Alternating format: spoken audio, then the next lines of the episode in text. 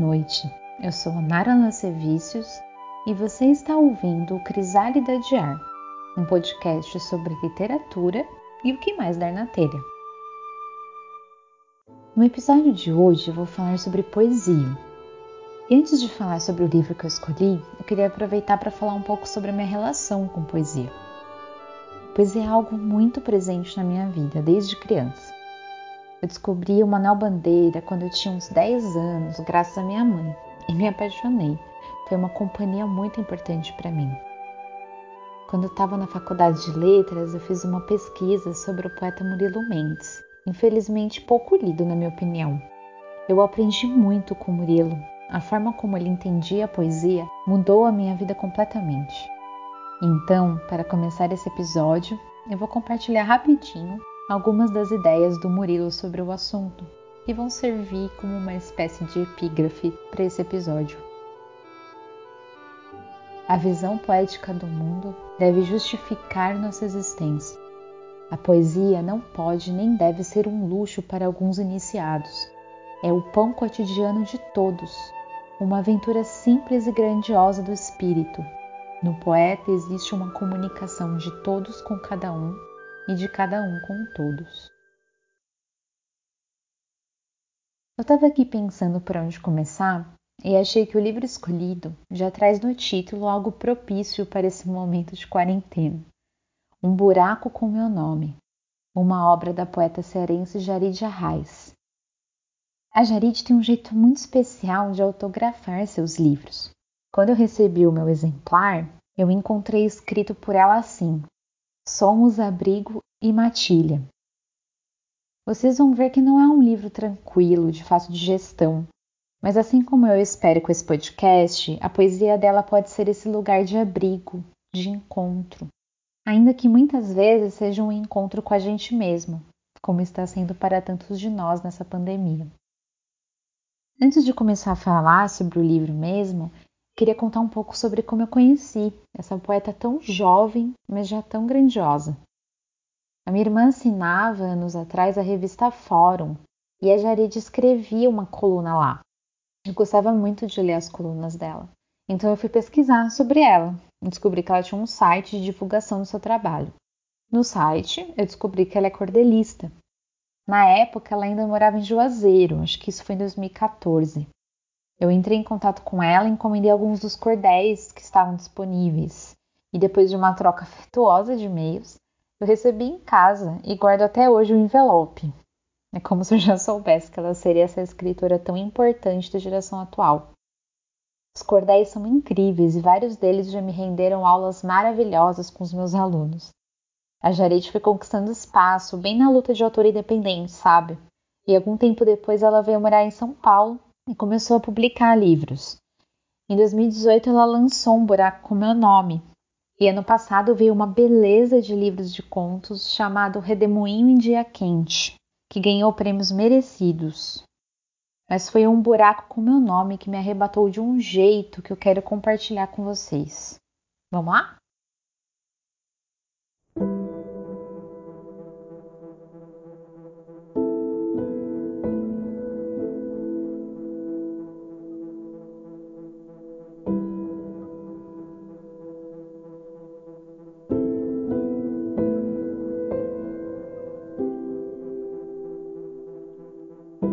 Guarda-corpo.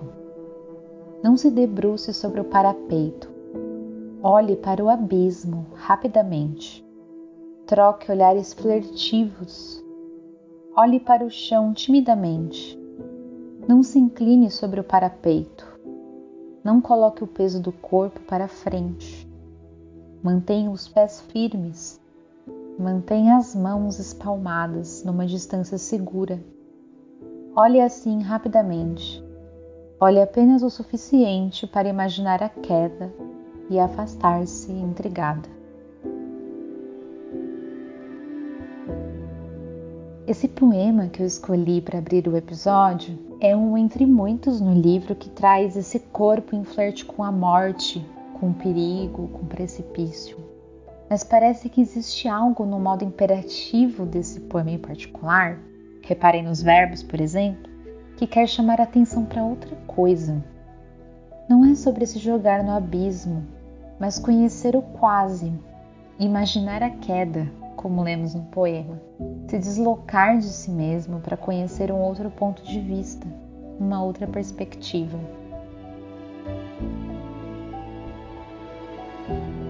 Alta ajuda. Dizem que são necessários 30 dias para que um novo hábito se torne rotina. Dizem que o problema é a gordura, que o açúcar refinado, na verdade, que todo o açúcar, que as frutas também, tudo faz mal.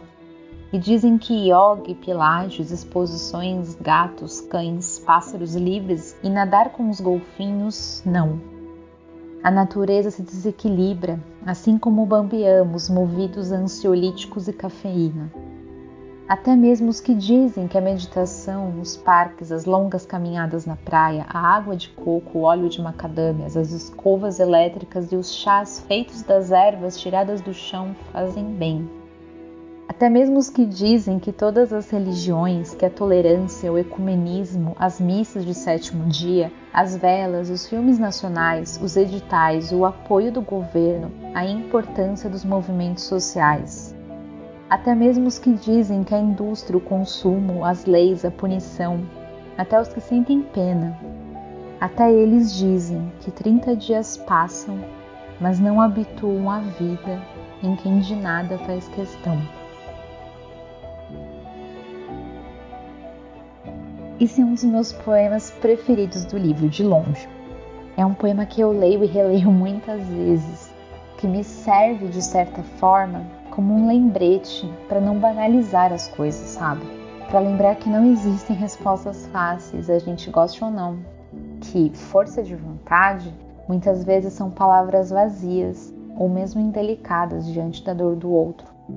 E tem um detalhe, e essa é uma das grandes belezas da poesia, a possibilidade de inverter completamente o jogo. Tem um detalhe que me chama muito a atenção na última estrofe. Repito, até eles dizem que 30 dias passam, mas não habituam a vida em quem de nada faz questão.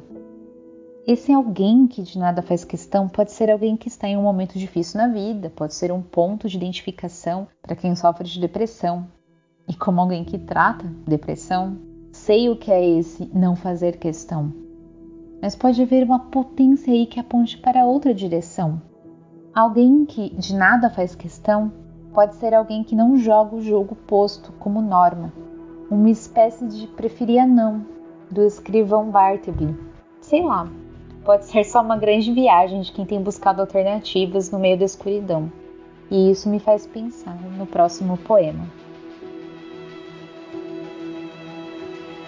Desejo um mundo.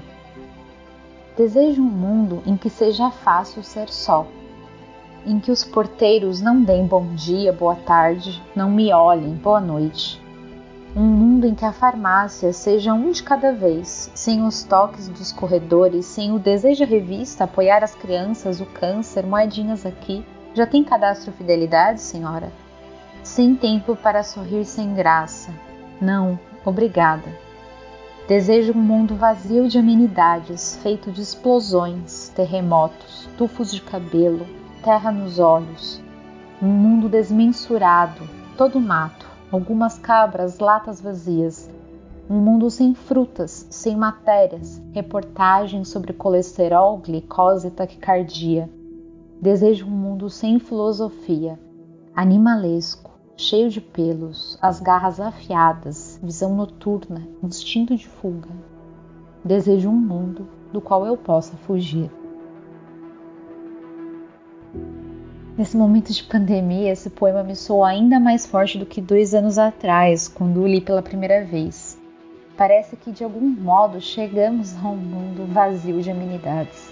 Um mundo que parece nos dar a oportunidade de não compactuar com certos jogos, de não aceitar ladainhas, de não fingir que nada disso é normal, que não existe nem nunca existiu um normal ao qual a gente deve se voltar. Vocês sabem do que eu tô falando? Boa parte da minha vida eu senti e sinto que esse mundo é pesado demais para a gente dar conta. E ele é pesado demais. Tem dias que esse peso se faz mais visível, mais presente. Tem dias que é preciso lembrar que não, as coisas não vão bem e a gente não pode se acostumar com a miséria do mundo. E falo miséria no sentido mais amplo possível. Por isso, apesar de doer, agradeço por existir um poema como esse, um poema tapa na cara, que mostra as coisas de um jeito mais cru, sem pedir desculpas,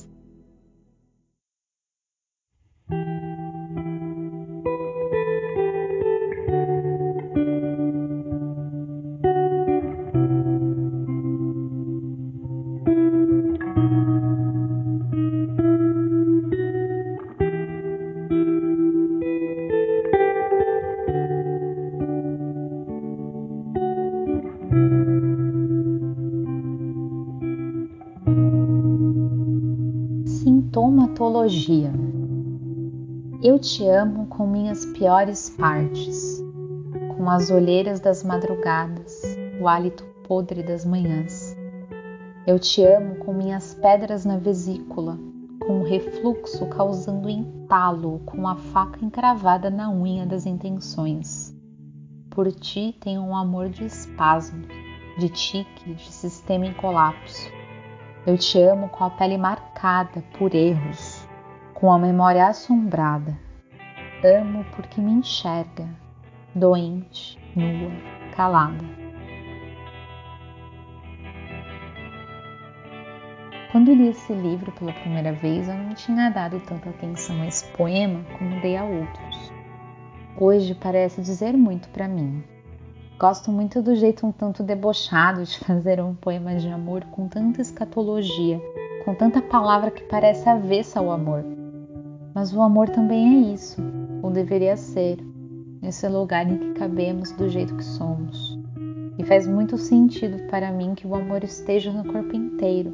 Borboletas no estômago, brilho nos olhos, ou coração palpitante, tudo isso é pouco demais, clichê demais. Mas não quero falar mais sobre isso.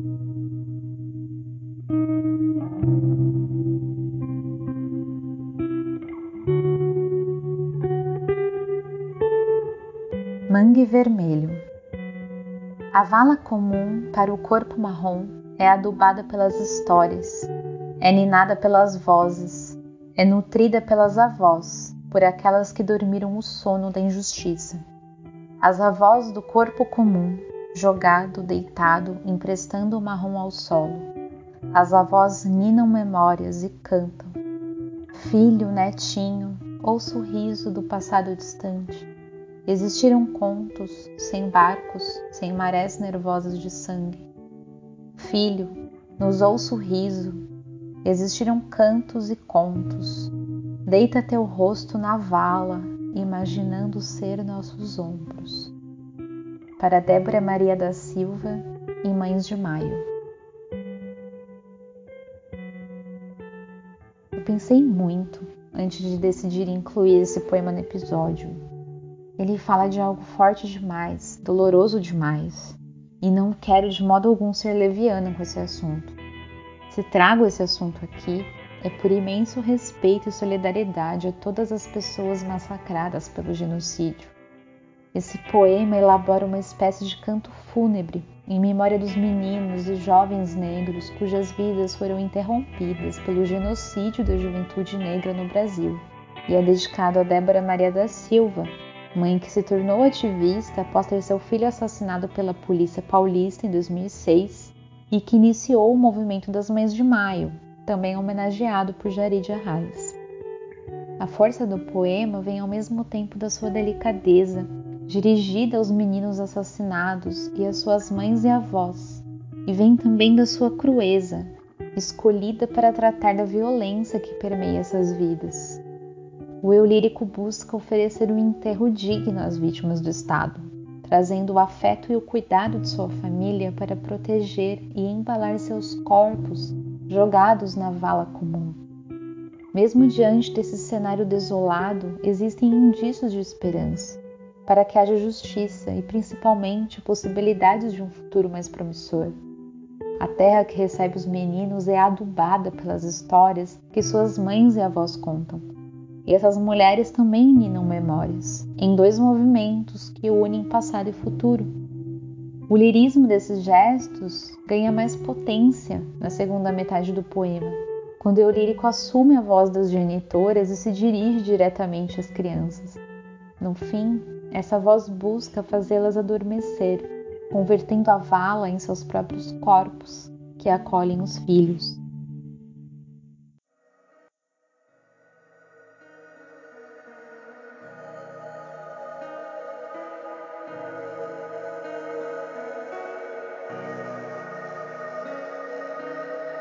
Meio do céu. Conclamamos os astrólogos, as tarólogas ofertamos nossas patas à leitura e sobramos na borra do café porque somos os únicos bichos preocupados com o futuro. No entanto, Saturno pode ser apenas pedra, e Júpiter pedra, e Urano e Mercúrio e Marte também a mais pura e gravitacional rocha. Os oceanos sofrem a influência da Lua Porém, nossos corpos comportam marés bravias e o universo não tem assunto com isso. Somos menos que o grão moído, nada nutrimos e causamos apenas vícios. Somos menos que uma concha quebrada. Não é adivinhar o porvir, mas se pisada e partida, e se nenhuma metáfora de vida puder ser encontrada, a concha existe e nada espera, porque isso se basta. Mas nós aguardamos, balançamos as pernas, queremos compreender escritos sobre a casa 2 e Vênus em Peixes, queremos o carisma dos melhores signos e a capacidade de vingança dos animais peçonhentos. Temos a identidade fragmentada por mitos, por estrelas que morrem paralelas. Buscamos as cartas, as runas, búzios, moedas, as linhas das palmas, os exames caseiros de gravidez, as revistas do João Bidu. Queremos o futuro entregue, mas não qualquer presságio. Somos ingratos com o acaso. Brincamos com a envergadura da nossa força, inutilizada pela ânsia, pelos corações apressados batendo tambores, lendo papéis pelas ruas, esperando pelo amor que seja devolvido, contando os dias a partir da palavra, da mais teatral feiticeira, do mais serpentino pastor Cortamos nossas raízes e estamos perdidos. Acreditamos no contrário. Traçamos conjunções e plutônicos, dizemos que somos os mesmos que todos os outros milhões de antepassados. Mas veja bem, talvez sejamos, talvez não estejamos tão escandalosamente errados. Estamos mesmo com o futuro, todos muito preocupados. Eu deixei esse poema por último porque é meu preferido de todo o livro. Eu sinto que ele se comunica muito com a minha trajetória espiritual, digamos assim. Quando li pela primeira vez, senti que alguém havia colocado em palavras o meu percurso de uma pessoa profundamente crente, mas angustiada, até chegar a ser uma pessoa que busca uma outra forma de viver. Quando o lírico fala o universo não tem assunto com isso, eu lembro do Carl Sagan dizendo quanto somos viciados em significados. E assim, eu tento não julgar quem busca significados, até porque eu busco também. A diferença eu acho que é o lugar da procura. Eu prefiro olhar ao meu redor do que olhar para o céu. Mas isso não é sobre mim e meu ateísmo. É sobre um poema bonito e forte que existe no mundo, ainda bem.